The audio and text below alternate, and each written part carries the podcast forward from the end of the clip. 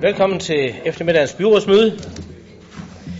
Vi har afbud for Anders Roer Jørgensen, men til gengæld så deltager Lars Bol som stedfortræder. Velkommen til dig, Lars.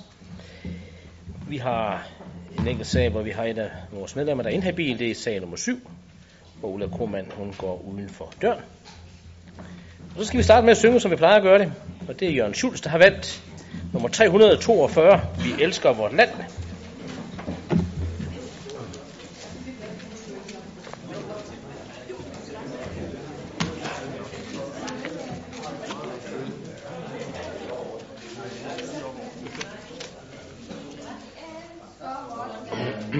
Når velsignede jul tænder stjernen i træet med Lord.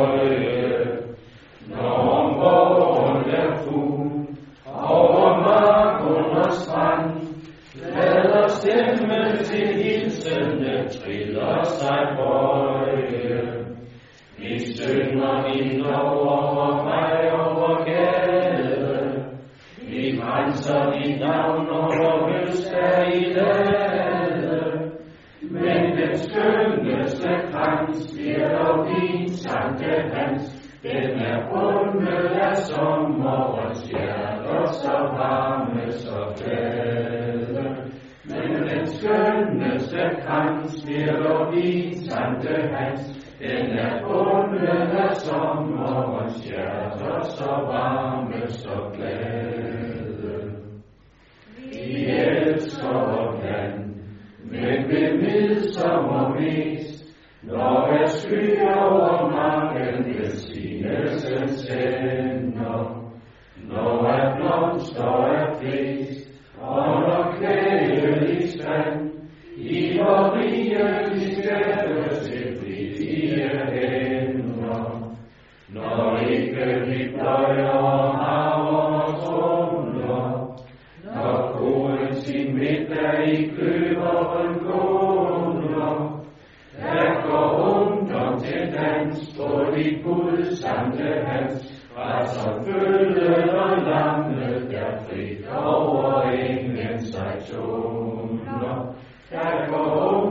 til dans på dit Gud Hans, og som følger og der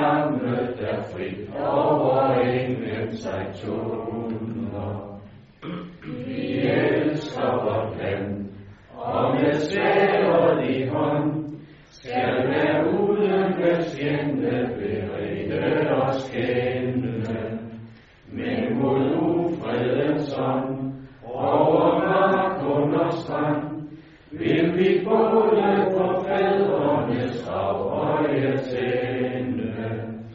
Der by har sin heks og hver som sine trolde, dem vil vi fra livet med glædes plus holde.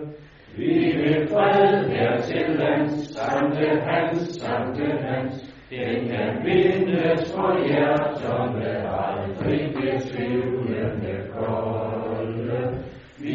Vi her til lands, Sanke Hans, Sanke Hans, den kan vindes for hjerterne, aldrig bliver tvivlende kolde.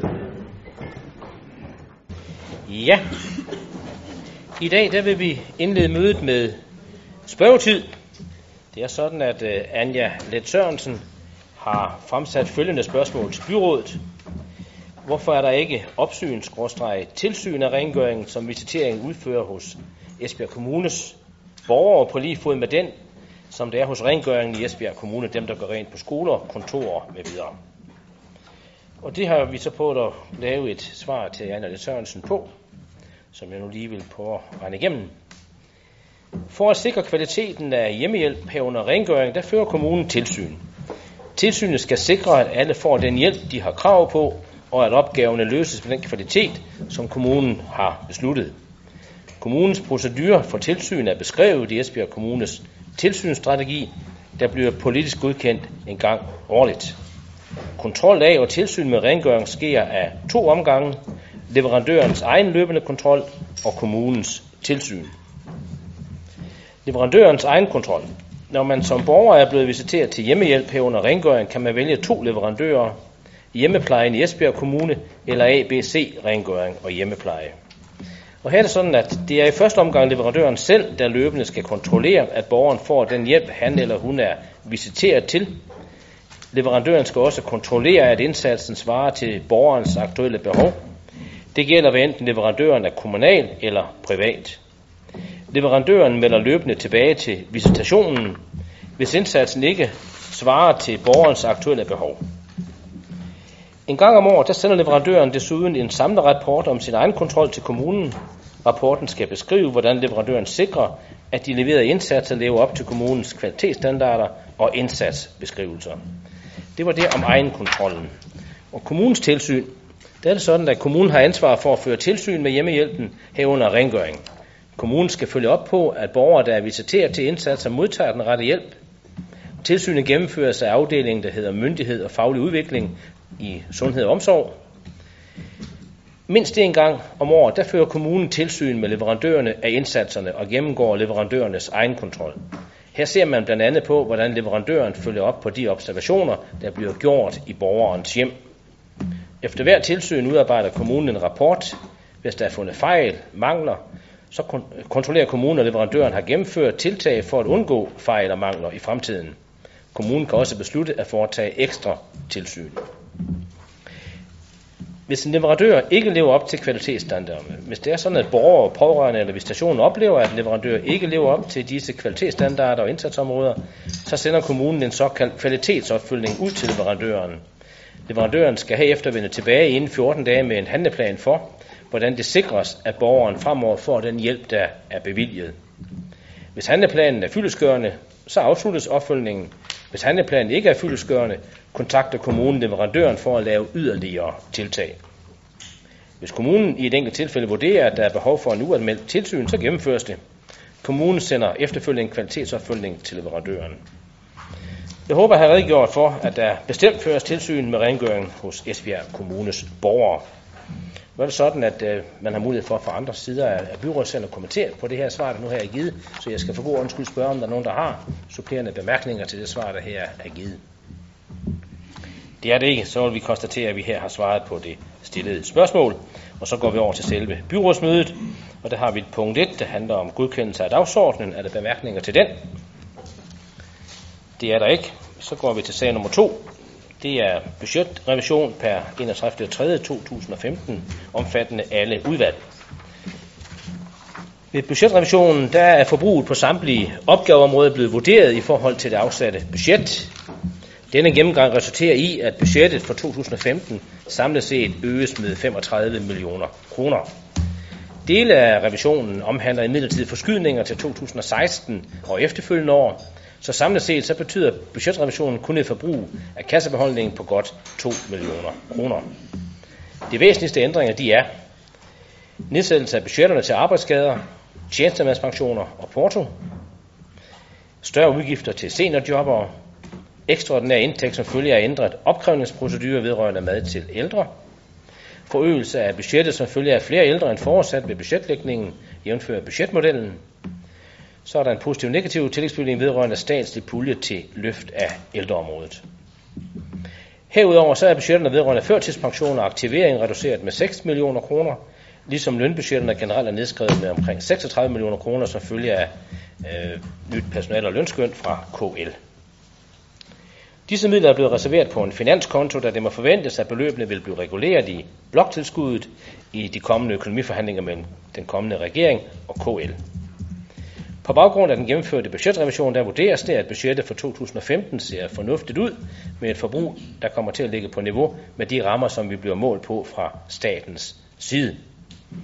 Jeg skal høre, om der er bemærkninger til indstillingen her fra økonomivalget. Det er der ikke, så er vi fuldt den. Så går vi til sag nummer 3, som er borgerrådgiverens beretning fra 1. november 2014 og frem til 1. april 2015. Det er sådan, som vi også lige har lagt øre til her for lidt siden, at kommunens borgerrådgiver har udarbejdet sin anden beretning, der dækker perioden 1. november, som sagt, i 2014 og frem til udgangen af april i år, med en redegørelse for antallet og fordelingen af de henvendelser, hun har arbejdet med. I beretningsperioden har der været 273 henvendelser til borgerrådgiveren.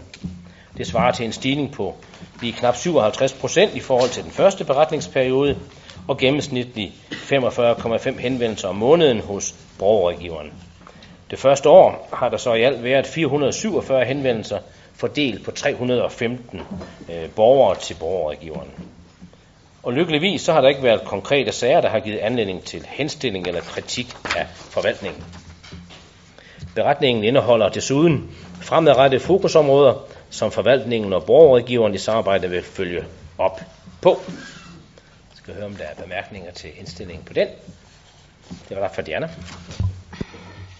Jamen, jeg er sådan set meget enig med dig i, at øh, borgerrådgiverens beretning, øh, den øh, viser sådan set øh, et rigtig, rigtig, rigtig stort, øh, hvad hedder det, udvidelse af tilbuddet. Man kan sige, at øh, den viser med sin tydelighed, at der er behov for det her tilbud i Esbjerg Kommune. En stigning i antallet af henvendelser med mere end 50 procent, synes jeg sådan set viser et klart behov for den her funktion. Især fordi, at borgerne de jo håndteres på en måde, så de får en større forståelse for kommunens arbejde, at de får en viden om lovgivning, sagsbehandlingsreglerne eller det forventede sagsbehov øh, forløb, og at de rent faktisk mange gange går derfra og er øh, mere tilfredse med kommunens arbejde. Men samtidig også fordi vi lærer som organisation. Fordi som hun også beskriver i hendes rapport, så er øh, borgerrådgiverens arbejde jo toledet. Hun skal hjælpe borgerne, ja, men hun skal jo rent faktisk også identificere generelle områder, øh, hvor der er sagsgange eller handlinger, som ikke fremstår hensigtsmæssige, og hvor borgerrådgiveren i samarbejde med øh, kommunen kan indføre ændringer, der forbedrer borgerbetjeningen. Men der synes jeg så måske, at vi øh, skal øh, kigge lidt på os selv, for det er jo klart, at vi som organisation, udvalgsformænd, direktører, chefer, byråd, skal kunne tåle at modtage den her kritik. Vi skal kunne tage kritikken ind og rent faktisk foretage de nødvendige ændringer for borgerne, i stedet for at se det som en personlig kritik. For jeg synes, der er stor forskel på den her rapport og den sidste. Øhm, den her gang der er den blevet noget mere pæn og knap så kras. Og selvfølgelig skal man finde en balance. Men det må bare ikke blive så tandløst, at borgerrådgiveren ikke tør bevæge sig på begge de ben, øh, hun rent faktisk har. For så ryger en del af formålet med den her funktion. Men alt i alt er vi i SF super tilfredse med, at det ser ud som om, at vi får opfyldt alle de målsætninger, vi havde, da vi i første omgang foreslog ordningen. Og nu skal vi så i gang med at kigge lidt på, om det er en ordning, der skal fortsætte, men vi er uden tvivl rigtig positive herfor. Jørgensen Nikker. Fra Socialdemokraternes side er vi helt på linje med, med det, der er, er sagt her også fra, fra SF's side. Øh, I den her periode, hvor borgerregiveren har lavet sin beretning, kan vi se, at øh, der har været henvendelse fra ikke mindre end 447 personer fordelt over 315 øh, eller 447 henvendelser fordelt over 315 personer. Så det er jo, det, det er jo virkelig noget, øh, som borgerne også har taget til sig i kommunen. Vi kan se, at øh, vi ikke er de eneste, der har sådan en ordning. Jeg tror, hver, hver tredje øh, af landets kommuner har en sådan ordning. Og jeg synes, at, at, øh, at det også viser, at der er behov for en uvildig rådgivning af borgere i situationer, hvor man er presset eller på anden vis har behov for en, en, en uvildig øh, borgerrådgivers vurdering af tingene. Det vi så skal som kommune, det er selvfølgelig at kunne oversætte de øh, ting, som borgerrådgiveren så fortæller os, at der er problemer med, eller hvor vi kan blive strammere, eller hvor vi kan blive bedre øh, til tingene. Og det er det, jeg synes, der er vigtigt, at vi netop øh, formår at få den dialog med borgerregionen om, hvordan vi så kan rette ind og blive endnu bedre i forhold til tingene. Og hvis man skal fremhæve en enkelt ting øh, fra det, som øh, borgerrådgiveren fremhæver i sin beretning den her gang, øh, så er det blandt andet spørgsmål omkring agtindsigt, øh, hvor hun øh, fortæller, at hun er stødt på flere problemer og uensartetheder i håndteringen af agtindsigt i borgernes egen sager, øh, som også øh, kalder, man, man kalder partsindsigt. Øh, og det, det synes jeg måske er vigtigt, at, øh, at vi netop prøver at, at se på den øh, del af, af hendes beretning, som hun helt øh, eksplicit øh, beskriver. Øh, så, så for os at se, øh, der synes vi, at øh, det er en fin beretning, der er blevet lavet. Der bliver peget på nogle rigtig gode opmærksomhedsfelter, også opmærksomhedsfelter, som vi som byråd og forvaltning kan lade os inspirere af i forhold til at forbedre indsatsen på området. Ja, tak. Ja, der er jo ingen grund til at gentage de positive ting, der er sagt om beretningen. Dem kan vi tilslutte os. Borgmesteren fremhæver lige de øh, stigning på de 57 øh, procent, der er sket på henvendelserne fra borgerne til borgerrådgiveren i den periode, der er gået efter den første periode.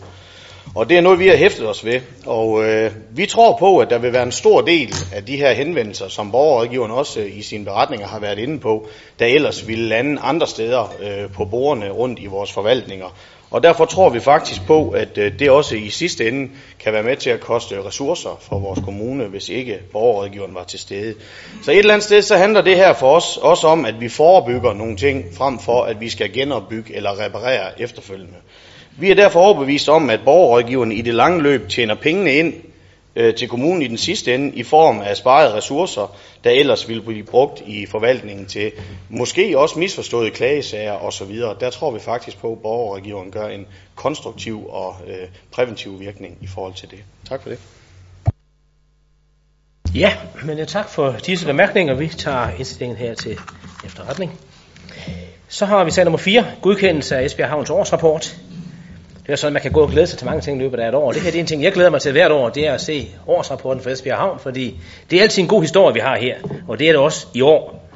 Og øh, som I kan se, så udviser årsrapporten et overskud på lige knap 78 millioner kroner for 2014. Vi kan også se, at den samlede egenkapital den udgør her vores udgang øh, lige knap 650 millioner øh, kroner.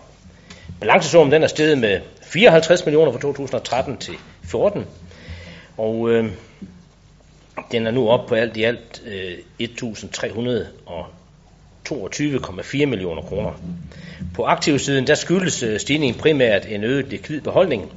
På passivsiden der er afdrag på langfristet gæld, mens egenkapitalen er steget som følge af det positive regnskabsresultat. Så det er igen i år, igen igen fristes man til at sige, øh, en god årsrapport, og det er ikke sådan, at man purer penge sammen, kan jeg også sige fra havnens bestyrelse. De blev alle sammen reinvesteret i, i en ny øh, infrastruktur på havnen, forbedring af forholdene for vores kunder.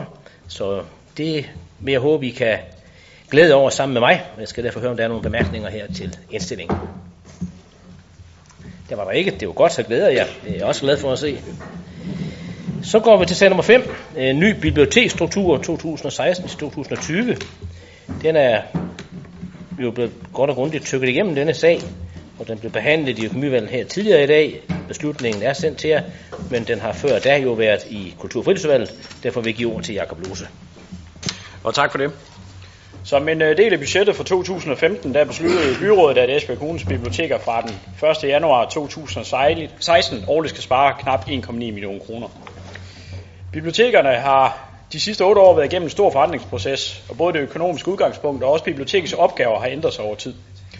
Derfor så var der ønske om at få lavet en analyse af området, så vi kunne gennemføre besparelsen på baggrund af et kvalificeret og fremtidssikret bud på en ny biblioteksstruktur. Analysen resulterede i første omgang i tre forskellige scenarier, nemlig scenarie 1, nedlæggelse af bibliotekerne i Sæding, Kvavlund og Tjærborg, og en reduktion på godt 750.000 kroner i personale og aktivitetsniveau.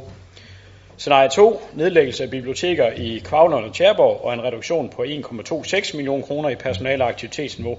Og scenarie 3, hvor man i stedet ville reducere personale og aktivitetsniveau for 1,888 millioner kroner om året. Så altså, det der blev lagt frem i første omgang, det var, at de første to scenarier, der ville være nødvendigt at lukke lokale biblioteker, mens der i scenarie 3 ville koste på den samlede biblioteksfaglige niveau og udvikling af hovedbiblioteket at bevare alle de nuværende biblioteksfilialer. Forslaget til en ny biblioteksstruktur blev sendt i høring den 28. april, og vi har fra Kultur- og Fritidsudvalgets side hele vejen igennem lagt op til en åben debat, hvor vi har været meget indstillet på at lytte til de konstruktive idéer, som der kunne dukke op undervejs. Og det kommer nok ikke nå bag på nogen her i byrådssalen, at sagen den vagte betydelig opmærksomhed i både medier og blandt borgere, i særdeleshed selvfølgelig i Kvavlund, Sæding og Tjærborg, hvor lukningen af et lokalt bibliotek var på tale.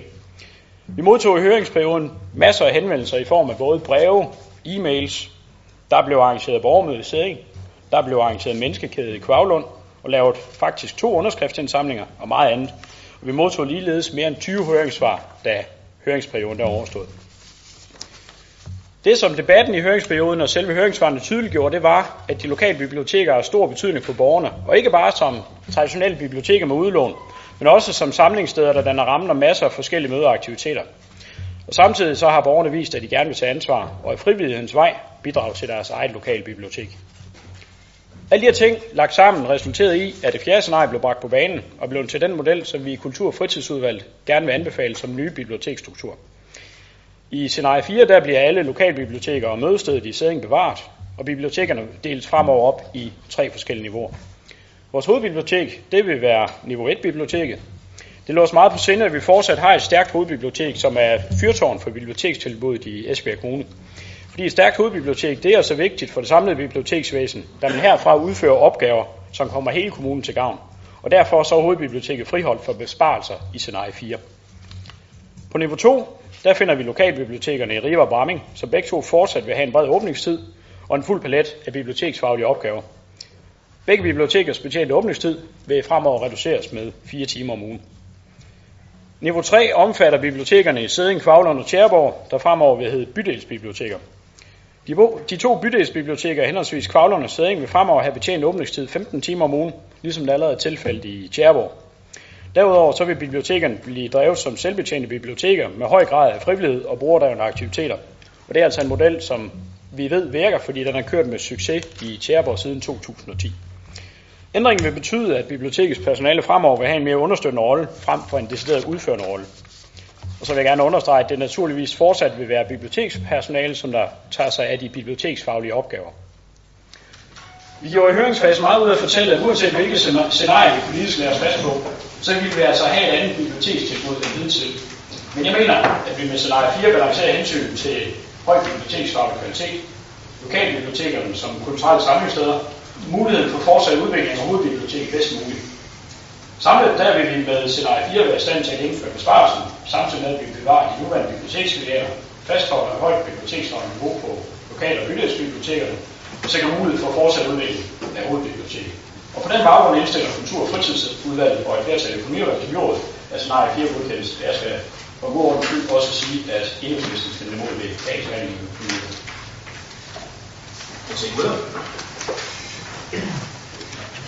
Ja, tak.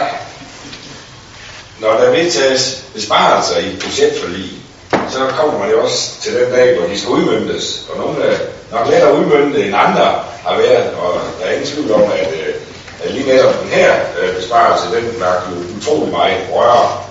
Og det er rigtigt, som Jacob han siger, at øh, vi har lyttet rigtig meget til de høringssvar, der er kommet ind. Og der hæfter jeg mig også ved, at det er rent faktisk ikke er så meget biblioteksdelen, øh, høringssvarene de omhandler. Det er faktisk endnu mere øh, kulturelle andre arrangementer, møder og dagplejemøder og hvad der ellers bruger vores øh, biblioteker. Så øh, jeg synes, øh, efter at have læst alle de høringssvar, vi fandt den her model, som jo er selvfølgelig, at man skal ned. Der synes jeg, at vi har fundet en meget harmonisk løsning, hvor vi bibeholder vores øh, biblioteker. Jeg tror også, det er vigtigt, at vi også fremadrettet kommer til at drøfte lidt øh, det tema, der egentlig går ud på, at vi har et bibliotek, der har et biblioteksbudget, men er der begyndt at komme en hel masse andre opgaver ind, uden der egentlig følger midler med. Og derfor tror jeg også, det er utrolig vigtigt, at vi i Fritids- og Kulturudvalget, og også sammen med Biblioteksbestyrelsen, kommer til i en temadrøftelse og prøve at tage nogle skridt længere ned i, hvad er det egentlig også biblioteker er, udover at være biblioteker.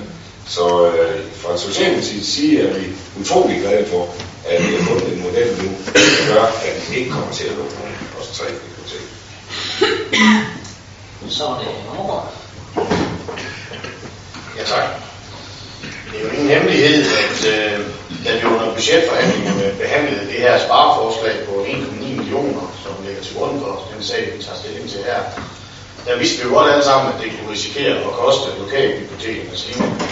Det var derfor, vi fra enhedslistens side allerede dengang, som det eneste parti i øvrigt, sagde nej til den her besparelse. Men med den indstilling, der ligger på sagen her i dag, altså scenarie 4, som det nu er blevet benævnt, der er der faktisk god grund til også at glæde sig over, at lokalbibliotekerne i både Gravlund, Sæding og Tjæreborg, de får lov at bestå. Der er virkelig grund til at kvittere for borgernes og lokalområdernes engagement. Det er deres fortjeneste alene. Det synes jeg, at borgerne kan være både stolte af, men de kan også drage nogle rigtig gode erfaringer af det. Borgermøder, underskriftsindsamlinger, utal af læserbreve og andre indlæg, ja sågar menneskekæde om det lokale bibliotek er bare noget af det, der er blevet præsteret. I enhedslisten, der tror vi på, at når borgerne involverer sig, så flytter det noget. Vi erkender blankt, at de andre partier her i byrådet er mere lydhøre over for tusindvis af vælgere, end de er over for de to stemmer, vi udgør her i byrådet. Og det er jo så også godt, trods alt, fordi så længe det virker, så skal vi glæde os over det resultat, der kommer ud af det. Se, kampen for at bevare velfærd og gode tilbud til borgerne, den skal ikke kun kæmpes i byrådet. Den skal også kæmpes af borgerne selv, og det er det, man netop har bevist med det her resultat. Det synes vi, der er grund til at ønske borgerne til lykke. Så selvom vi i enhedslisten glæder os over bevarelsen af vores lokale biblioteker, så er vi stadig imod de her besparelser, der er udmyndtet og besluttet på det her område. Og med baggrund i det, så stemmer enhedslisten imod sagen i dag, i det vi er grundlæggende imod de her besparelser. Ja, tak. Ja, på trods af, at det åbenbart var mere vigtigt for Socialdemokraterne og Venstre at øh, markere sig og lave en aftale sammen med lukkede døre, end at finde et fælles forlig, ja, så vil jeg konstatere, at det trods alt, trods alt er lykkedes dem at finde frem til noget, der ser fornuftigt ud. Og i SF ser vi med tilfredshed øh, på den løsning, vi er nået frem til. For SF er især lokalbibliotekerne ikke bare et udlånssted, men i lige så høj grad et samlingssted, et mødested med tilbud for stort set alle borgertyper, og det skal vi værne om. Og vi kan jo se af høringssvarene, ja og så alt det, som Henning har fortalt lidt om, hvad der er sket rundt omkring, øh, at vi langt fra står alene med det syn. I det, det stort set er nævnt i dem alle sammen, og vi skal heller ikke undervurdere betydningen af, at vi i vores kommune har samlingssteder, hvor borgerne rent faktisk kan mødes. Det bliver rigtig, rigtig spændende at følge med øh, i udviklingen af bibliotekerne. Nu er de indledt i de her tre ord, som Jacob også var inde på, og især de her bydelsbiblioteker bliver interessant at følge, fordi de i høj grad skal spille sammen med den lokale frivillighed. Men i SF er vi ikke i tvivl om, at uanset de udfordringer, øh, der nok skal komme, ja, så er scenarie 4, som vi nu om lidt godkender, noget bedre end det oprindelige forslag, da vi jo ville have lukket ned for en masse muligheder lokalt. Så vi øh, bakker op og stemmer for scenarie 4.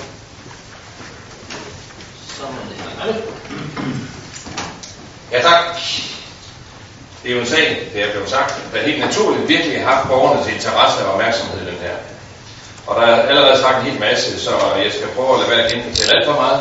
Blot vil jeg sige, at jeg er rigtig godt tilpas med, at man fandt det her scenarie 4, som jo gør, at vi beholder bibliotekerne som de lokaliteter, hvor det nu er. En harmonisk løsning, sagde han til Erik Møller lige på lidt tid, det synes jeg egentlig dækker det meget godt.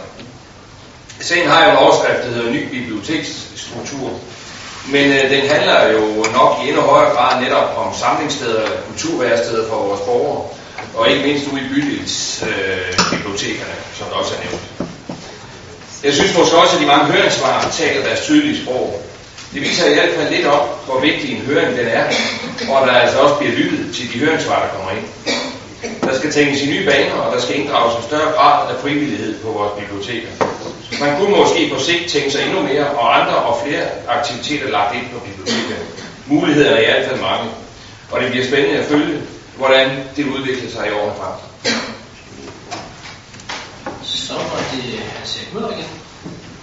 Ja tak, og øh, jeg er helt enig i, at øh, høringssvar det er utrolig vigtigt, og øh, det skal man også lytte for alvor til, og det synes jeg altid, vi har gjort. Vi bliver nogle gange skudt i skoene, at øh, vi netop ikke lytter til høringssvar, og det synes jeg, at den her sag jo også beviser, at øh, vi virkelig gør.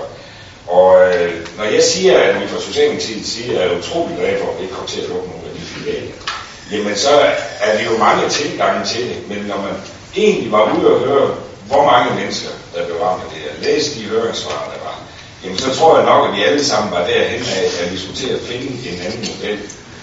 Og så siger Diana, hvorfor vi så ikke lavede det i et bredt samarbejde. Altså, der sker det til min store forbavselse, at før høringssvarene kommer ind, og vi i fagudvalget rent faktisk får set alle høringssvarene lige at få dem hen, så er der nogen, der allerede melder ud der, at øh, så er vi stået helt af. Og, og og der synes jeg, at det er, det, det er god politik, øh, hvis vi sender noget i høring i fagudvalget, at vi så også får lejlighed til at se de høringssvar, inden vi tager de endelige beslutninger. Men det medførte så, og, og, og så skal jeg sige, at fritid og kulturudvalget sætter Socialdemokratiet og Venstre så, men det medførte så, at, øh, at, at udvalgsformanden øh, Jakob Lose og mig, vi fik snakket noget sammen, og, og det endte så med, at vi fik lavet det her forslag, som er både ganske almindeligt igennem fritid og kulturudvalget og sendt øh, til økonomiudvalget. Så, så der har han fået en helt normal behandling. Så er det Henning Andersen. Ja, tak. En besparelse på 1,9 millioner kroner og omstrukturering af biblioteksvæsenet med lukning af tre lokale filialer tilfældigt blev sendt i høring. Nok ikke helt uventet rejste sig en storm af protester, underskriftsindsamlinger og en tæt mediedækning, som følge af det forslag, som blev sendt i høring. Uden unødvendige kommentarer fra Kultur- og Fritidsudvalget, som man bør og skal, blev man høringen kørt til ende, for derefter hurtigt at behandle høringsvarene. Og lige så hurtigt kom man til et resultat, det resultat, som vi i dag står over for at skulle vedtage. Et resultat, som jeg med mine lokale briller kan være meget godt tilfreds med. En lukning af biblioteket i Tjerborg ville have fået store konsekvenser for rigtig mange i lokalområdet, som gør brug af biblioteket til samlingssted for mange forskellige aktiviteter, såsom IT-hjælp, læseklub, mødested for dagplejemøder og mere. Sågar for Darm Lokalråd kom der høringssvar ind, som bakkede op om en fortsat tilblivelse, eller eksisterende af Tjerborg Bibliotek. En lukning af biblioteket i Tjerborg ville også have haft stor, store konsekvenser for den mellembiplan, vi her i byrådet har sendt i høring, hvor netop biblioteket og hele centerområdet udgør en ikke uvæsentlig del af planen. Så et godt slutresultat er et forslag, som startede ud i strid modvind. Tak. Ja. Ja, det var lige Hans Erik, der, der fik mig til at rejse mig, fordi det er jo, det er jo ganske rigtigt. Nu, nu, nu ender du så også selv med at sige det, at SF sidder jo rent faktisk ikke i Kultur- og Fritidsudvalget, men vi er en del af budgetforlidet. Og øh, vi undlod rent faktisk også at kommentere på noget, før høringssvarene var kommet ind. Altså det vil sige, at vi udtaler os rent faktisk om lørdagen, som høringsfristen var om fredagen.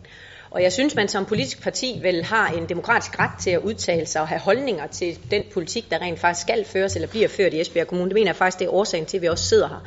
Og jeg havde da sågar, altså jeg havde sådan set forventet, at vi også kom til at deltage i øh, de forhandlinger, der skulle være omkring, øh, hvordan bibliotekspolitikken den endte med at komme til at se ud, eller de her, vi nu bliver enige om i dag. Men nu er det jo heldigt, at vi rent faktisk synes, I er nået frem til rent faktisk noget fornuftigt, som vi så kan stemme for. Men det er jo derfor, jeg sagde, som jeg gjorde. Så I kan godt tænke lidt fornuftigt ind imellem, selvom vi ikke er med. Henning? Nej, jeg kan ikke lade være. Det er næsten ligesom om, det bliver sådan, line tampen brænder mellem Socialdemokraterne og SF. Jeg vil gentage en gang til. Det var kun enhedslisten, der stemte nej til de besparelser, og det gør vi igen i dag. Tak. Ja, nu lige før vi får bragt landspolitikken ind her i vores byrådssal i dag, men øh, øh, ja.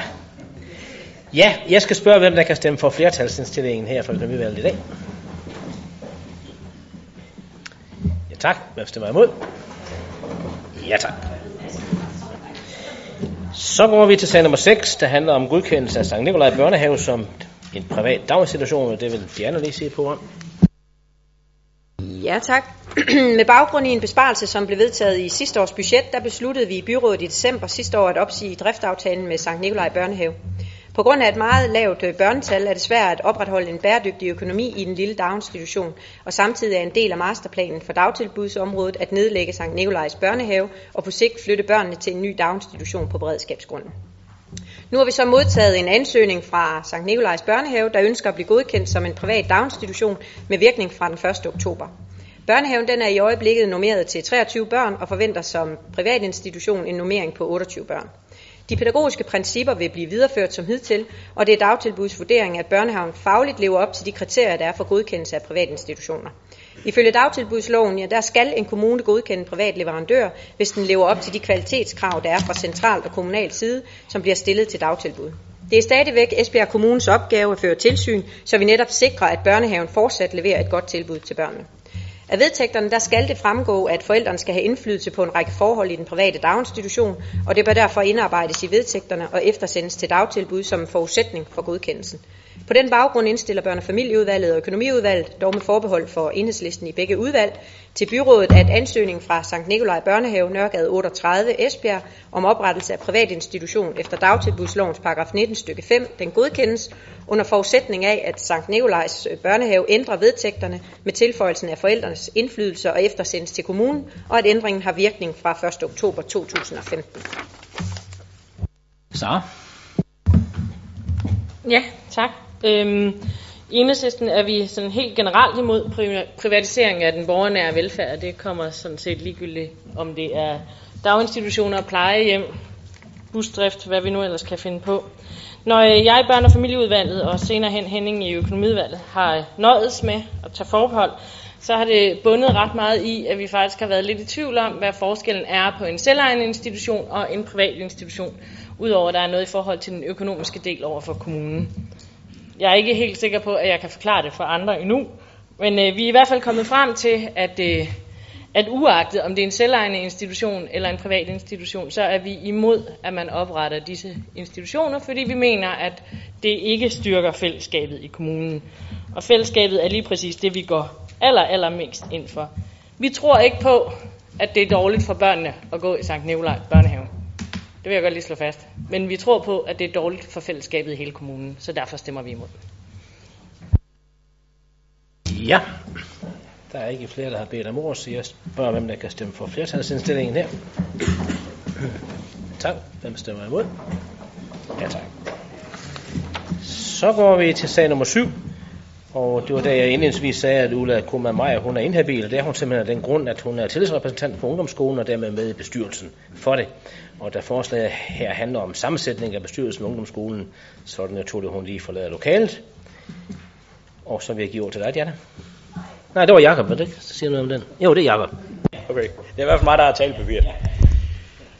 Jamen, øh, sagen her handler jo om, at vi i byrådet i marts vedtog, at Esbjerg Ungdomsskole og Studie 10 fra den 1. august i år skal have fælles ledelse, og det betyder også, at der skal vælges ny fælles bestyrelse. Det er selvfølgelig vigtigt, at den nye bestyrelse dækker hele den samlede organisation, og derfor foreslår skoleadministrationen og ungdomsskolens leder en sammensætning, hvor forældre og medarbejdere og elever fra begge organisationer får plads i bestyrelsen sammen med repræsentanter her fra byrådet og andre parter som erhvervsliv, ungdomsuddannelser og foreninger. I alt ender bestyrelsen ifølge forslaget med at være på 13 personer, og i forbindelse med høringen har den nuværende bestyrelse for Esbjerg Ungdomsskole påpeget, at det er en øh, stor bestyrelse. Studie 10 har ikke en bestyrelse, og derfor så er medudvalget drøftet forslaget, som man bakker op om. Til sammenligning kan jeg lige i forhold til størrelsen på bestyrelsen nævne, at bestyrelsen for kommunens nye folkeskoler ligger på et sted mellem 13 og 19 personer. Og derfor mener vi i både Kultur- og Fritidsudvalg, Børn- og Familieudvalget, som henholdsvis Ungdomsskolen og Studie 10 hører under, at vi skal fastholde forslaget om sammensætning af den nye fælles bestyrelse. Forslaget det er godkendt i Kultur- og Fritidsudvalget, Børn- og Familieudvalget og Økonomiudvalget, og de tre udvalg indstiller til byrådet, at bestyrelsen for Ungdomsskolen og Studie 10 per 1. august 2015 sammensættes, som jeg nu læser op.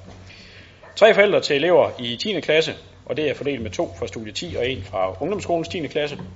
En medarbejder fra Studie 10, en medarbejder fra Ungdomsskolen, en medarbejderleder fra fritidsundervisningen, en elev fra Ungdomsskolen, en elev fra Studie 10, to repræsentanter fra kommunalbestyrelsen og tre repræsentanter fra henholdsvis organisation, organisationer med særlig interesse for ungdomsskolearbejdet, herunder arbejdsmarkedets parter, det lokale erhvervsliv og lokale ungdomsuddannelsesinstitutioner eller lokale foreninger, og at alle medlemmer af bestyrelsen skal have stemmeret. Og jeg vil anbefale byrådet, at vi godkender den indstilling. Det er der ikke nogen, der markerer for, så den er hermed godkendt. Så går vi videre til sag nummer 8, der handler om Roager forsamlingshus. Og den vil du også sige lidt om, Jacob. Ja, det vil jeg gerne. Fordi i Roa, der har borgerne ved hjælp af en stor frivillig indsats, husstandsindsamlinger og tilskud blandt andet fra Esbjerg Kommune fået en flot nyt medborgerhus op at stå. Det vil selvfølgelig fremover være landsbyens naturlige samlingssted, og det betyder, at byens gamle forsamlingshus har mistet sin funktion. Og øh, styregruppen bag medborgerhuset ønsker derfor at rive det ned, og har i den forbindelse en række ønsker til Esbjerg Kommune. Det er sådan, at forsamlingshuset har en samlet gæld på 70.000 kroner, hvoraf de 25.000 kroner er til Esbjerg Kommune, mens 45.000 kroner er til Dansk Kultursamfund af 1910. I Kultur- og Fritidsudvalget foreslår vi, at gælden til Esbjerg Kommune eftergives, og at vi med finansiering for udvalgets styrbare ramme også indfrier den øvrige gæld på de 45.000 kroner. Så vil styrgruppen til gengæld selv sørge for både de praktiske opgaver og finansiering i forbindelse med nedrivning af forsamlingshuset, men søger om et tilskud på 25.000 kroner fra Esbjerg Kommune til etablering af en P-plads og vendeplads for busser. Samtidig ønsker styregruppen efter nedrivning at overdrage grunden til kommunen. Disse to forslag vil vi i Kultur- og Fritidsudvalg ikke anbefale, at vi i byrådet efterkommer. Det er forvaltningens klare vurdering, at området ved klubhuset kan dække behovet for P-pladser, og i forhold til at overtage forsamlingshusgrunden og derved også den fremtidige vedligeholdelse, mener vi ud fra et økonomisk perspektiv ikke, at det er en opgave, vi fra kommunal side kan påtage os. Og på den baggrund indstiller Kultur- og Fritidsudvalget og Økonomiudvalget til byrådet, at ROA med forsamlingshusets samlede gæld på 25.000 kroner til kommunen eftergives, at forsamlingshusets samlede gæld på 45.000 kroner til Dansk Kultursamfund af 1910 indfries med finansiering via Kultur- og Fritidsudvalgets styrbare ramme, og der gives afslag på tilskud til etablering af P-plads og vendeplads, og der gives afslag til overtagelse af forsamlingshusgrunden. Og jeg vil anbefale byrådet, at man følger den indstilling. Ja, og det har vi hermed gjort, da der ikke er nogen, der markerer på den. Så går vi til noget helt andet, nemlig sag nummer 9, udkast til spildevandsplan. Og det vil formanden for plan- og miljøvalget fortælle os lidt mere om. Tak, meget gerne. Øh, med udgangen af året, ja, der udløber den nuværende spildevandsplan, og kommunen har derfor i samarbejde med vores forsyningsselskab, Din Forsyning, udarbejdet et forslag til en ny plan for en seksårig periode. Forslaget skal nu ud i en offentlig høring og kommer derefter tilbage til behandling i planudvalget og byrådet her. Der er tale om en plan, som samordner kommunens mål med forsyningsselskabets investeringsplan. Spildevandsplanen angiver, hvordan målene skal nås inden for nogle bestemte områder, nemlig afløbssystemer, rensningsanlæg, det åbne land og administration. Og jeg vil her blot nøjes med at trække nogle få ting frem blandt ændringerne i forhold til den nuværende spildevandsplan. I forhold til især badevandskvaliteten nord for Esbjerg bliver der taget vigtige skridt, da vi i planen lægger op til væsentlige investeringer på rensningsanlæg vest, og der tages hul på en proces, som skal forhindre overløb fra kloaksystemet øh, til forfelt Bæk. Der er tale om en principbeslutning om at gå helt konkret i gang i planperioden, herunder hvilken takt separeringen skal foregå af hensyn til badevandskvaliteten. Øh, ligesom der også, øh, som før nævnt, gøres en særlig indsats øh, mod overløb fra selve rensningsanlæg vest til Forfældbæk. Herudover så fortsætter vi nedlæggelsen af de mindre rensningsanlæg i takt med, at separatkloakeringen skrider frem, og der i nye boligområder vil blive foretaget en konkret vurdering af, om overfladevandet kan nedsives eller indgå for eksempel i rekreative løsninger omkring boligområdet. Og til sidst og endelig vil jeg sige, at der også i den her plan stilles krav om en handlingsplan øh, for de kapacitetsproblemer, vi har oplevet ved blandt andet Bilka-krydset i Esbjerg Nord, men også i Ribe Nord. Og med de her bemærkninger på den her baggrund skal jeg anbefale byrådet, at vi følger indstillingen fra plan- og miljøvalget og økonomivalget om at udsende den her plan i en offentlig høring. Tak for det. Det gør vi. Så går vi til sag nummer 10. Ansøgning om forøget byfornyelsestilskud til udskiftning af tag i Gørding. Skal John. Ja, øh, byrådet besluttede jo i oktober sidste år at give tilsavn om tilskud til udskiftning af tag på Gørding øh, forsamlingshus. Og dengang vi gjorde det, øh, der svarede tilskud til en tredjedel af de støtteberettigede udgifter. Men kommunernes mulighed for at give et tilskud til bygningsistandsættelse er efterfølgende blevet udvidet. Øh, Og der er det sådan, at øh, de øvre grænser for byfornyelsestilskud er blevet hævet, og når man så ser på for eksempel som her bevaringsværdige forsamlingshuses vedkommende, ja så kan den støtteberettigede tilskud hæves fra, en, fra, fra hvad hedder det, øh, to tredjedel til tre fjerdedel af de støtteberettigede udgifter. Kulturparaplyen, som ejer og driver Gørding Forsamlingshus, gennemførte i 2010 en større ombygning af, af forsamlingshuset, og øh, udover der var kreditforeningslån og tilskud fra kommunen finansieret øh, via fondsmidler og privat indsamling, ja så, øh, øh, hvad hedder det, øh, gav øh, det kun en, en udskiftning af taget, øh, som der er tale om nu. Øh, men de har svært ved at få øh, tilskud andre steder fra, og derfor øh, har man så via den her mulighed kunnet støtte, sådan at man kan få taget i sin oprindelige form. Øh, og derfor øh, søger de så om for, for, forøgelse af det byfornyelsestilskud, man nu kan få ved den her nye statslige mulighed. Så det, der, der sker, hvis vi siger ja til det her, øh, det er, at den kommunale andel, den, den øges fra 86.000 godt og vel til 195.000, og udgiften øh, dækkes af de tidligere frigivet midler øh, i Gørding, og dem kan vi i øvrigt få lånefinansieret også øh, her fra, fra kommunens side. Så med de her bemærkninger, der skal jeg på vegne af planen udvalg og økonomiudvalget indstille, at der træffes byfornyelsestilskud om at øge tilskuddet til tre fjerdedel af de støtteberettigede udgifter. Ja, men du må have taget godt for din sag, John. Der er ikke nogen, der har bedt om ord, så den følger vi indstillingen på. Så går vi til sag nummer 11, som er en endelig vedtagelse af en kommuneplanændring og en lokalplan. Vil du sige lidt om det også? Ja, og al respekt unægteligt en større sag end den, vi lige har behandlet her. Øh, fordi øh, med den her kommuneplanændring og det her tillæg til lokalplanen, så bliver det muligt for Valsemøllen at udvide deres bygningsmasse, så den passer til de produktionskrav, der er nu. Og på den måde øh, prioriteres en udvidelse af erhverv i sammenhæng med Esbjerg Havn. Da Valsemøllen jo ligger øh, på et særligt øh, sted i byen, meget centralt, ja, så er det med lokalplan tillægget her sikret, at det nye byggeri indpasses i de her omgivelser. Det har været meget vigtigt, at øh, udsigten findes flere steder, så man i byen kan fornemme livet på Esbjerg Havn, og man kan se vandet. Og det er sket med, at vi i plangrundlaget her har fastlagt nogle visuelle kontaktzoner til øh, havn og vand. Der under den offentlige høring modtaget opdaterede visualiseringer med flere detaljer, så byggeriets indvirkning på omgivelserne er lidt lettere at forstå, og det vil også blive sat ind i det endelige lokalplan tillæg.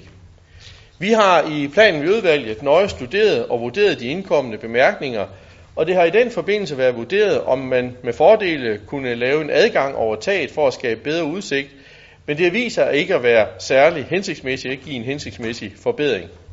Det er derfor planen med udvalgets øh, opfattelse, at der er taget hensyn til såvel mulighederne for virksomheden på den ene side, men også på den anden side taget højde for by-havnplanen, sådan at den nødvendige afvejning af interesser i forhold til både havnens, virksomheden og byens behov er blevet tilgodeset.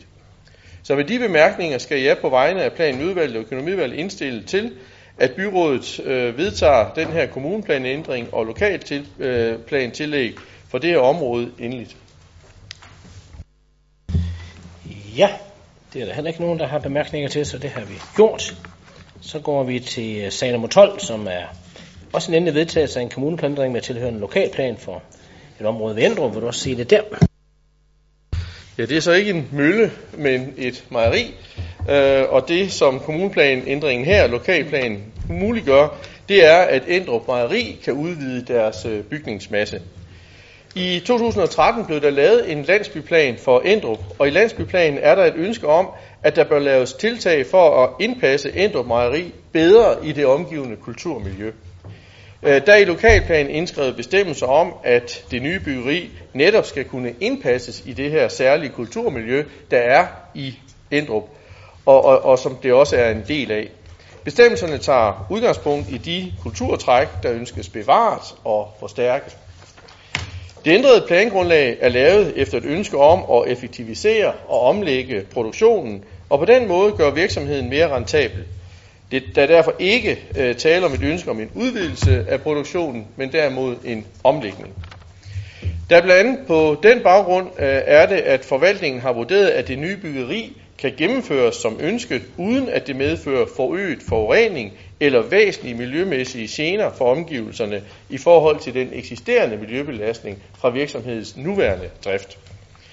Øh, kommuneplanændringen og lokalplanen går på den måde godt i spænd med både Esbjerg Kommunes mål om at styrke de levende landsbysamfund, men også at styrke erhvervslivet.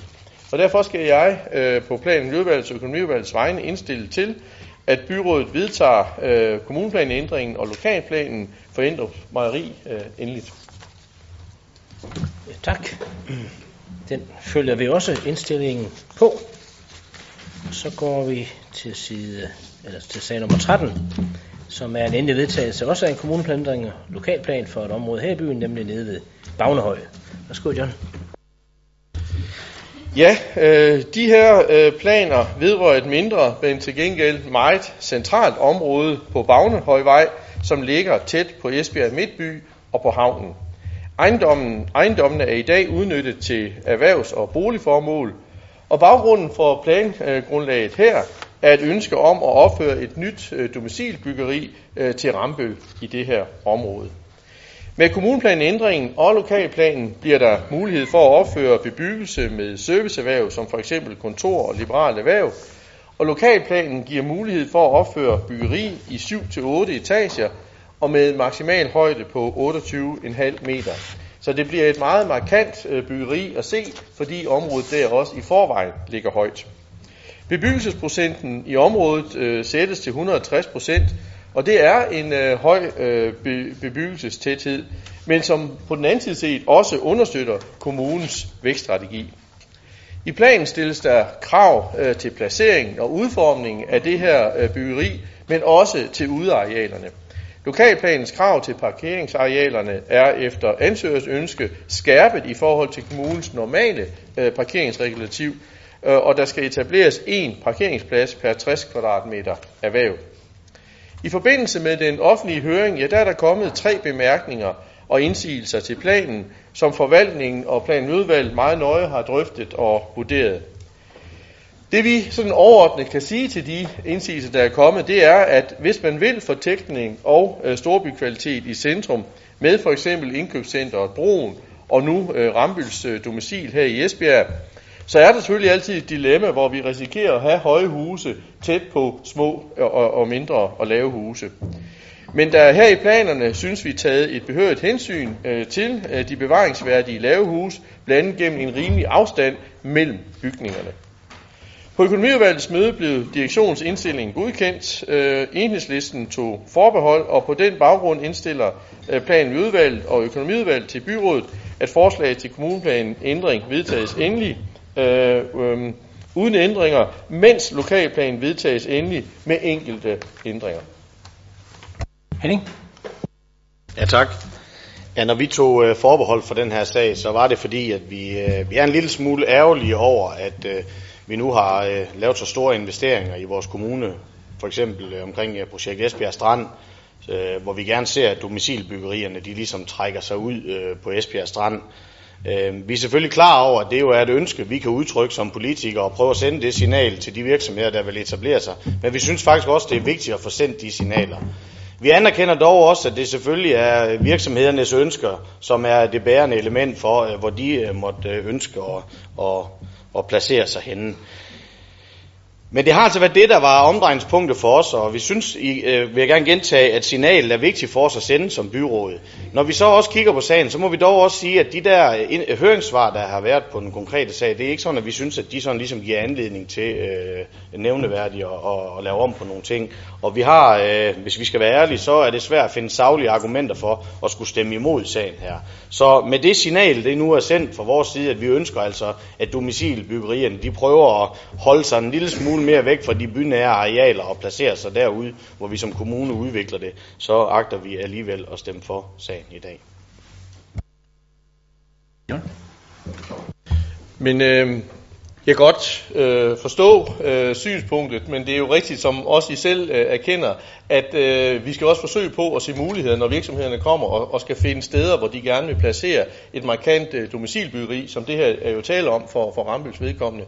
Jeg vil gerne øh, sige, at jeg er rigtig, rigtig glad for, at enhedslisten øh, med det signal vælger at stemme sammen øh, med, med det øvrige byråd, fordi jeg tror, det er vigtigt også i forhold til den vækststrategi øh, og, og plan, vi har for udvikling af storbykvalitet i Esbjerg, at vi der får et, et markant og flot byggeri for, for enden af, af, af Jernbanegade, som, som vi i hvert fald i planen udvalget er sikre på, at det vil ende med at blive.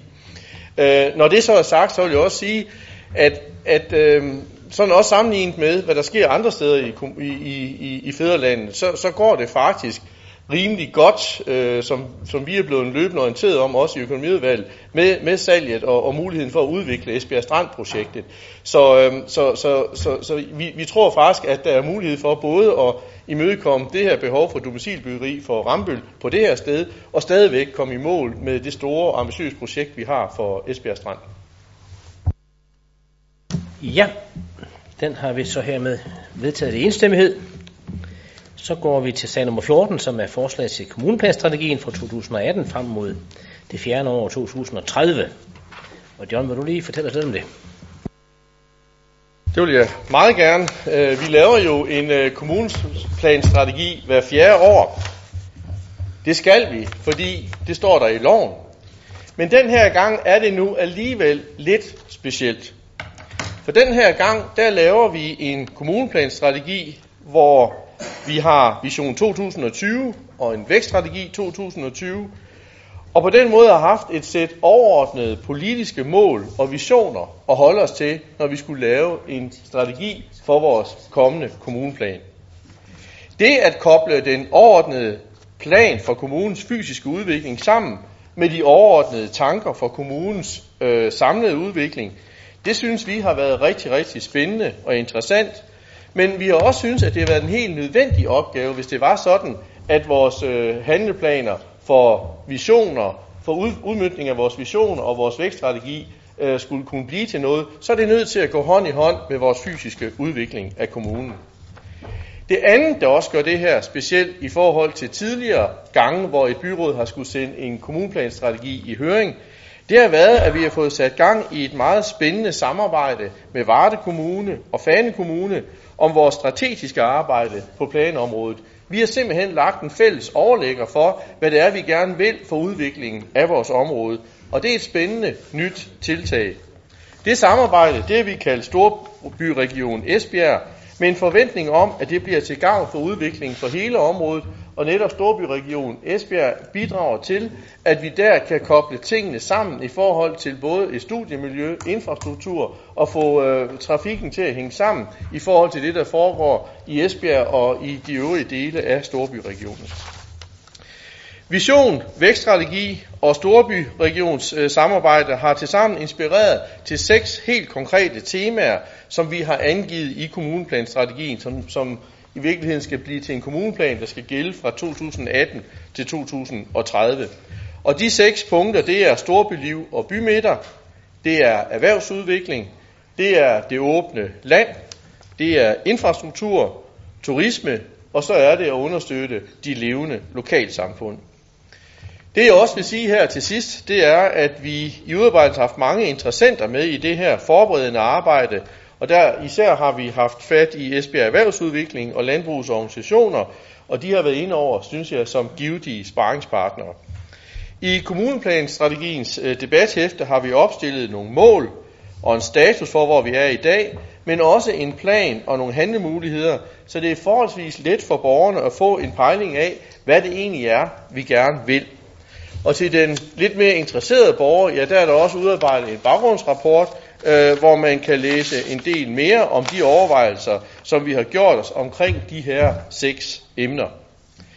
Der vil i forbindelse med høringsperioden blive afholdt borgermøder tre steder i kommunen, nemlig den 12. august i Ribe, den 19. august i Esbjerg og den 20. august i Bramming.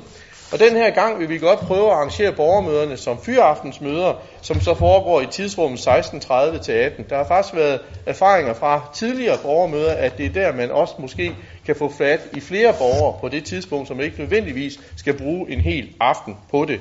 Men det er vigtigt for os at appellere til, at så mange borgere som muligt kommer med og giver deres besøg med. Og jeg ved også på de, på de møder, økonomiudvalget har haft med lokalrådene, at lokalrådene også interesserer sig for de her ting her. Så med de bemærkninger, der skal indstille til byrådet, at øh, kommuneplanstrategien her sendes ud i en offentlig debat. Tak for det, John. Og så får du om et øjeblik lige en lille talepause, men du skal lige have sag nummer 15 omkring masterplanen i hjerne først. Jeg også meget gerne, for det er en rigtig spændende plan, som nu også har været i offentlig høring. Og øh, det er sådan, at den her masterplan, den samordner det her områdes spændende udviklingsprojekter, ligesom planen også giver nogle bud på fysiske løsninger, som vil åbne området op og binde det meget bedre sammen med den resterende del af Esbjerg. Jeg synes, øh, der er tale om en meget visionær plan, som kan bidrage til at styrke den her bydel. Og de fire punkter, der især har været fokus på, er et grønt præg med mere beplantning, nye samlende pladser til forskellige målgrupper, åbenhed og tilgængelighed af den grønne ring, og også trafikale forbedringer for fodgængere og cyklister. Og det vi også skal huske på, det er jo, at øh, det er faktisk øh, øh her i Hjerne, altså hvor, hvor byudviklingen af den gamle Hjerne landsby har givet plads til Esbjerg Havn og Esbjerg by, så det er egentlig her, Esbjerg by er vokset ud fra.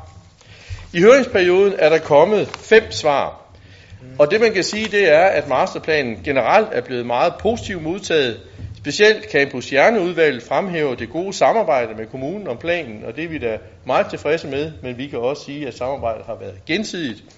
Høringssvarene er udtryk for et stort engagement og ejerskab, og det, det mener vi også øh, tegner rigtig godt for realiseringen af masterplanen i de kommende år.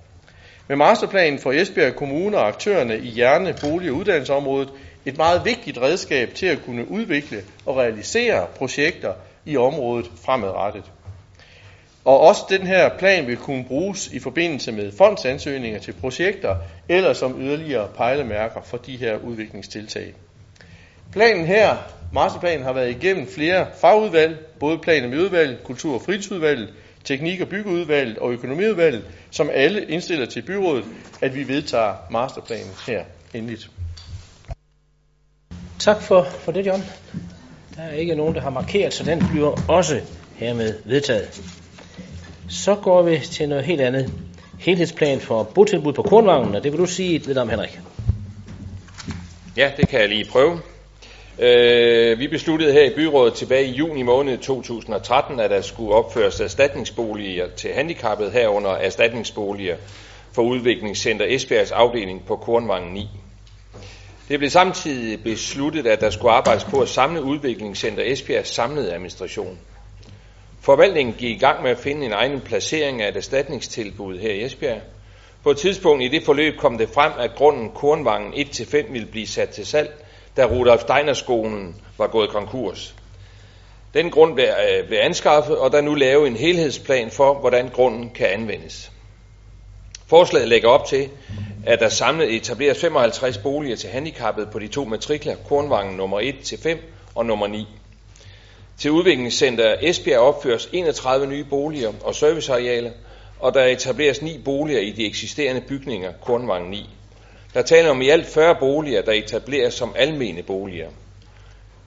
Til Social Rehabiliteringscenter etableres 15 boliger i de eksisterende bygninger i Kornvang 9A og 9B. Heraf, heraf er tre almene boliger og 12 boliger bygges efter servicelovens paragraf 107. Udover de her 55 boliger vil der fortsat være plads til at opføre yderligere 12 boliger på Kornvangen 1-5 og nummer 9, hvis der skulle blive behov for det på et tidspunkt. Beregning af forslaget viser, at udgiften til etablering af 55 boliger på Kornvangen er lidt større end de anlægsmidler, der er afsat i budget 2015-18 til tidsvarende boliger. Den manglende finansiering på netto 3,5 millioner og brutto 13,7 millioner medtages som et udviklingsforslag i budget 2016 til 2019. Så jeg skal med de her ord anbefale, at forslaget til en helhedsplan for Kornvangen godkendes. For det, Jørgen Bosen. Ja, tak. Vi har lige en lille kommentar til helhedsplanen. Øh, fordi vi har stor forståelse for øh, Handicaprådets bekymring, som også var med her i sagen, om at der bliver for mange borgere øh, klemt ind på, et, på den samme matrikel, for mange boliger klemt ind på den samme matrikel. Det er i hvert fald noget, man skal være opmærksom på i den øh, fremadrettede øh, planlægning af det her. Det drejer sig her om borgere, der har behov for omsorg og overskuelige fysiske rammer, det vil være problematisk, hvis de øh, overlades for meget til sig selv og med eget køkken og bad og manglende kontakt til andre øh, ligestillede. Så ideen med at etablere en løsning med små levegrupper med fælles køkken og opholdsstue, det kunne være en, en rigtig god idé. Handicaprådet foreslår en gruppestørrelse på en 6-8 personer. Det kan vi faktisk godt se nogle muligheder i, og vi synes derfor også, at det bør tages med i den videre planlægning. Og endelig er vi enige i, at der i, det i denne sag, som så mange andre, er vigtigt, at de involverede borgergrupper involveres så hurtigt som muligt i øh, planlægningsprocessen. Også en ting, som Handicaprådet peger på. Tak. Ja, selv tak, Jørgen. Der er ikke flere, der har bedt om ord, så den kan vi så også vedtage. Så går vi til noget med den barske overskrift Magtanvendelse 2014 i sociale tilbud. Vil du prøve at tydeliggøre lidt, hvad det er for noget, Henrik? Ja, det kunne jeg godt prøve. Det fremgår af Borger- og Arbejdsmarkedets årsberetning for 2014 om magtanvendelse på voksenområdet, at personale på de sociale tilbud i 162 tilfælde har anvendt fysisk magt over for en borger. Ifølge øh, lovgivningen så kan fysisk magtanvendelse i form af fastholdelse tillades, hvis personen aktivt modsætter sig eller forholder sig passivt til en konkret tilbud eller en opfordring. Magtanvendelser bliver løbende registreret og fuldt op på. Af de 162 magtanvendelser, der er blevet indberettet i 2014, er 138 af dem blevet vurderet godkendt, og 10 af dem øh, værende ikke godkendt i forhold til den gældende lovgivning. Seks af dem er blevet vurderet til ikke at være magtindberetning. Øh, Det fremgår af beretningen, at 55 procent af indberetningerne skyldes en enkelt borger, hvor fastholdelse af hænder og arme har været mindst indgribende. Personalet er godt i gang med at søge efter metoder til at håndtere situationer med den pågældende borger, så antallet af magtanvendelser fremover kan mindskes eller helt undgås. Det samlede antal indberetninger af magtanvendelser er stigende i forhold til de foregående år. Stigningen skyldes, som nævnt, dels en enkelt borger, dels at tilbudene er blevet bedre til at indberette magtanvendelser. Der er fortsat rigtig stor fokus på magtanvendelse og betydning af at indberette dem, og det kan også være en del af forklaringen på stigningerne over de seneste år. Årsberetningen har været på Social- og Arbejdsmarkedsudvalget den 12. maj. Udvalget har taget beretningen til efterretning, og det anbefaler jeg også, at byrådet gør. Tak. Ja, det er der ikke nogen, der vil stride imod, så det gør vi. Så går vi til sag nummer 18, der handler om sundhedsberedskabsplanen for 2014 til 17. Værsgo, Henning Ravn. Tak for det. Ja, for en gang skyld en plan, som vi håber aldrig nogensinde kommer i brug. Men derfor skal byrådet jo alligevel tage stilling til kommunens sundhedsberedskabsplan 2014-2017. Planen er et værktøj, som skal sættes i stand til at håndtere sundhedsopgaver under større hændelser og kriser. Med sundheds Beredskabsplanen sikrer vi, at kommunen kan lave en koordineret indsats på sundhedsområdet i en ekstraordinær situation, så kommunen og dens borgere hurtigst muligt bringes tilbage til en normal situation, og anvider, at vi kan løse de almindelige sundhedsopgaver også i en beredskabssituation. Sundhedsberedskabsplanen skal som nævnt godkendes af byrådet, og det skal den en gang i hver valgperiode. Jeg skal på vegne af Sundheds- og Omsorgsudvalget og Økonomiudvalget anbefale, at byrådet godkender sundhedsberedskabsplanen for perioden 2014 til 2017. Tak. Det vil han have gjort. Så går vi til sag nummer 19, som er et høringssvar til statens vandområdeplan. Spørg John Smedger. For det. Øh, staten har udsendt en øh, vandplan 2 i offentlig høring. En høringsperiode, som udløber her i juni måned. Der er tale om et meget omfattende materiale, som består dels af en række generelle øh, landsdækkende initiativer, men også nogle konkrete kommunespecifikke indsatser. De indsatser, som planforslaget lægger op til for, for så vidt angår Esbjerg Kommunes vedkommende, ja, så er de i overensstemmelse med kommunens egne forslag på de her områder. Øhm, det drejer sig om forslag, som det nedsatte vandråd indstillede til byrådet, og som byrådet jo også her tilsluttede sig den 15. Øh, september. Øh, på, baggrund, øh, på den baggrund er der så nu udarbejdet et udkast til et høringssvar af mere teknisk karakter, hvor der alene peges på visse upræcisheder, men også mindre fejl og uhensigtsmæssigheder i den plan, som staten har sendt ud. Og på den baggrund kan jeg anbefale, at byrådet følger indstillingen fra plan- og miljøudvalget og teknik- og byggeudvalget og økonomiudvalget om, at vi tiltræder det øh, tekniske høringssvar, som vi så på byrådets vegne sender til staten. Ja, det tror jeg, vi er glade for at kunne gøre. Så går vi til sag nummer 20, Kammerslusen, anmodning om en anlægsbevilling, og den vil Anders Kronborg fortælle os. Mange tak. Projektet ved Kammerslusen det omhandler en mindre ændring af den nuværende driftform til en ny og mere tidsvarende driftform. Ændringen består i, at selve slusemesterfunktionen nedlægges, hvilket medfører, at der ikke er fast bemanding ved slusen. Entreprenøren opretter i stedet et team, som kommer til at varetage slusning og den daglige drift som vedligeholdelse af kammerslusen. Sagen har været i høring hos brugerne af slusen, og der blev gjort indsigelser mod at forringe serviceniveauet for brugerne. For at undgå en betydelig ændring af serviceniveauet, fastholdes de nuværende slusetakter samt de perioder, hvor det er gratis at blive sluse. Vi ved jo, at sejlads i Vadehavet og det maritime Ribe er noget, der har en værdi for turister og borgere i Esbjerg Kommune. Vi har en meget unik natur i og omkring Kammerslusen. For at øge sikkerhedsniveauet ved Kammerslusen i forbindelse med ændring af driftformen, er det nødvendigt at forbedre overvågningen af de øh, elektriske installationer og at etablere nyt udstyr, som skal øge sikkerheden ved betjening af slusens funktioner. Den nye driftform forventes at starte op i efteråret, og der ansøges derfor om frigivelse af 580.000 kroner, som er afsat til at øge sikkerhedsniveauet ved Kammerslusen. På økonomiudvalgsmødet blev direktionens indstilling sat til afstemning. For stemte 8, CVA og F, og imod stemte 1, enhedslisten. Indstillingen blev således godkendt, og på den baggrund så ønsker Teknik- og Byggeudvalget og Økonomiudvalget, at indstillingen om den ønskede anlægsbevilling, den godkendes af byrådet. Tak for det. Sara? Ja, øh, jeg vil godt lige starte med at slå fast, at vi selvfølgelig ikke er imod øh, selve moderniseringen af, af driftssystemet og sikkerheden ude i Kammerslusen. Det vi er imod, det er, at øh, man fastholder slusetaksterne. Det var vi allerede sidste år i øh, forbindelse med, med vores øh, budgetforhandlinger, hvor i vores øh, budgetforslag faktisk øh, foreslog, at øh, de her 580.000 skulle tages i forbindelse med takstforhøjelser. Man kunne selvfølgelig måske komme, komme til overens med ikke alle 580.000, hvis det var noget, der var nogen, der havde lyst til.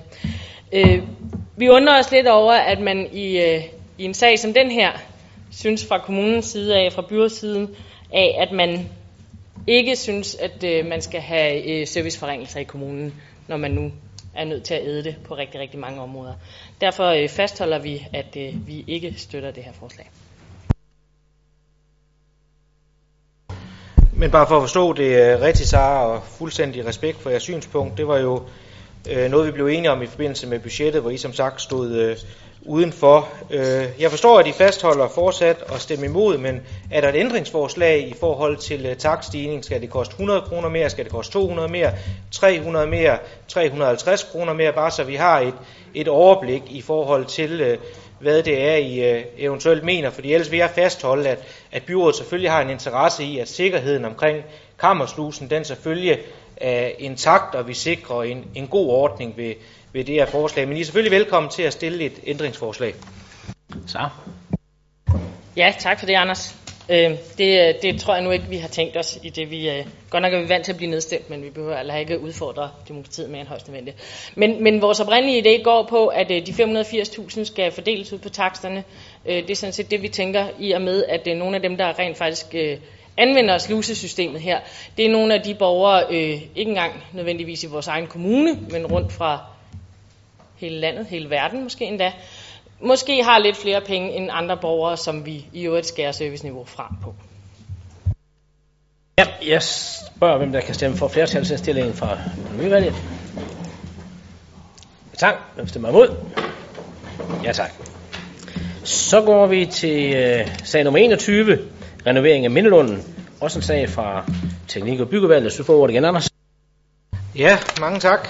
Det omhandler Fiskernes Mindelund, som er en vigtig del af Esbjergs kulturhistorie, og den trænger til en renovering. Fiskernes Mindelund i Esbjerg, det er jo et generelt monument for fiskere, som er omkommet på havet, herunder dem, der også omkom under 1. verdenskrig. Og tæt ved det her monument, der ved vi alle sammen, at vi også har et monument for 2. verdenskrig.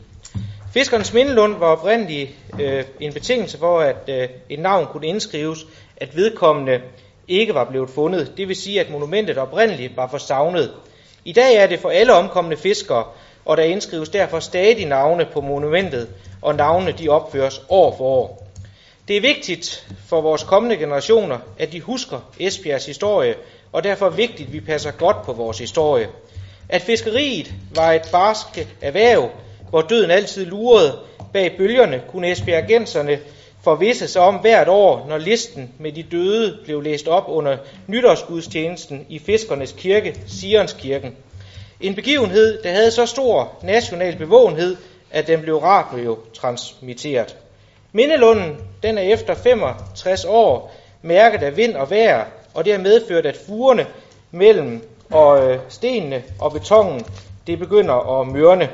Nogle af granitstenene de falder simpelthen ned, og for at øh, undgå ulykker og sørge for, at der ikke sker yderligere skade, jamen så er vi været nødt til at afspære øh, selve mindelunden. Men vi vil rigtig gerne i stand sætte denne historiske perle, og det er beregnet til at koste 750.000. Vi har selvfølgelig et stramt budget i kommunen, men med de foregående ord, så vidner Mindelunden jo om en tid, hvor Esbjerg var en stor fiskerby, og det er vigtigt at bevare dette kulturminde, hvor der er indhugget over 600 navne på omkommende fiskere gennem tiden, tiderne.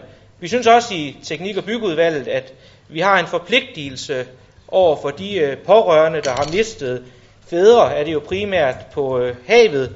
Og derfor indstiller Teknik- og Byggeudvalget og Økonomiudvalget, at der afsættes et rådighedsbeløb på 750.000 kroner, finansieret af overskydende midler, afsat til entreprenørens fraflytning af Gamle Vardevej 97.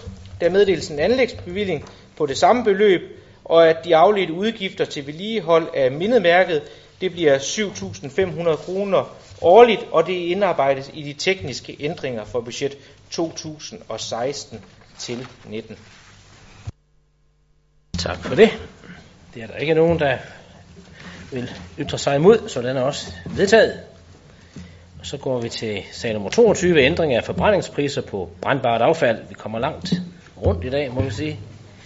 Den vil du også sige lidt om, Anders. Det vil jeg prøve på. Tak skal du have.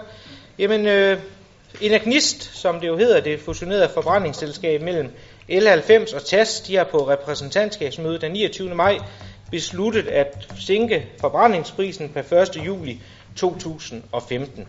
Esbjerg Kommune ønsker, at den lavere behandlingspris hos Enagnist skal komme virksomheden til gode, så Esbjerg Kommunes takt for stort og småt forbrændingsegnet affald per 1. juli nedsættes til 366 kroner per ton for småtbart øh, brandbart og 756 kroner per ton for stort brandbart affald. På økonomiudvalgsmødet blev direktionens indstilling godkendt. Jeg skal her til sige, at enhedslisten de tog forbehold. Så i forhold til, at øh, affaldsområdet det er et hvile i sig selv område, og vi jo heller ikke mener, at en agnist skal agere bank, så vil jeg gerne anbefale over for byrådet, at I følger indstillingen som beskrevet i sagen. Så. Ja, tak. Og lige præcis det sidste med, at de ikke skal agere bank, det er derfor, vi øh, opretholder vores, øh, vores forbehold for den her sag. Vi så sådan set allerhelst, at det var et øh, rent kommunalt selskab. Det er det ikke. Vi så sådan set også allerhelst, at det, at det så i det mindste ikke var en lempelse til erhvervslivet, når man nu sætter priserne ned. Sådan er verden heller ikke. Men da det er det her hvile i sig selv princip, så har vi også forståelse for, at de ikke kan spare penge op, som vi egentlig godt kunne tænke os, de så brugt på for eksempel miljøforbedringer. Det kan man så heller ikke, så derfor undlader vi at stemme. Anders? Det er fair nok at stemme, men, øh, men det er jo et, et selskab, som er, er samarbejdende blandt en, en række kommuner. Jeg vil sige, at øh, jeg tror simpelthen ikke, det kan lade sig gøre at lave et, et selskab øh, lignende en agnist, hvis man bare skulle holde det alene i en kommune som Esbjerg. Det er jo her, man går sammen kommunerne i forhold til dels at samarbejde om at forbrænde, have et forbrændingsanlæg osv. Og så synes jeg at det er positivt. Det er i hvert fald noget, som jeg selv har været med til at slås som bestyrelsesmedlem for i øh, en.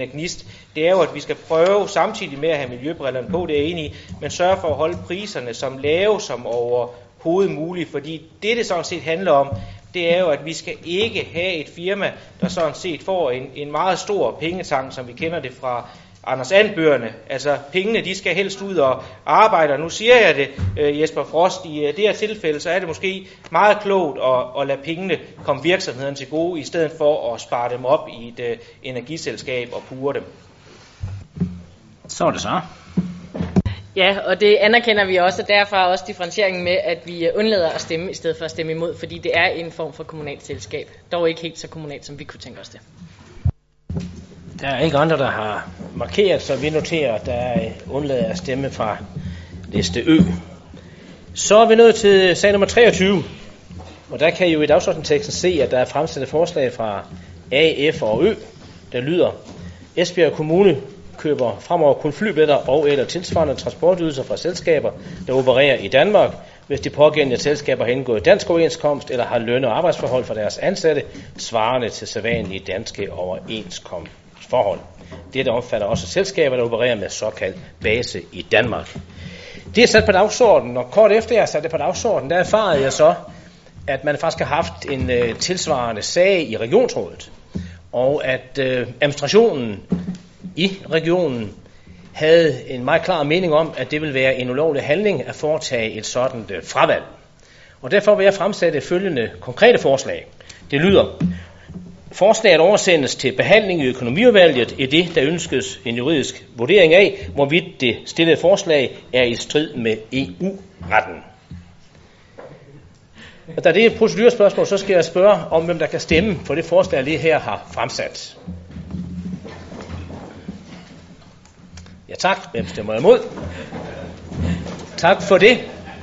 Og det var så det sidste punkt på dagens dagsorden. tak fordi I kom, og en rigtig god sommer.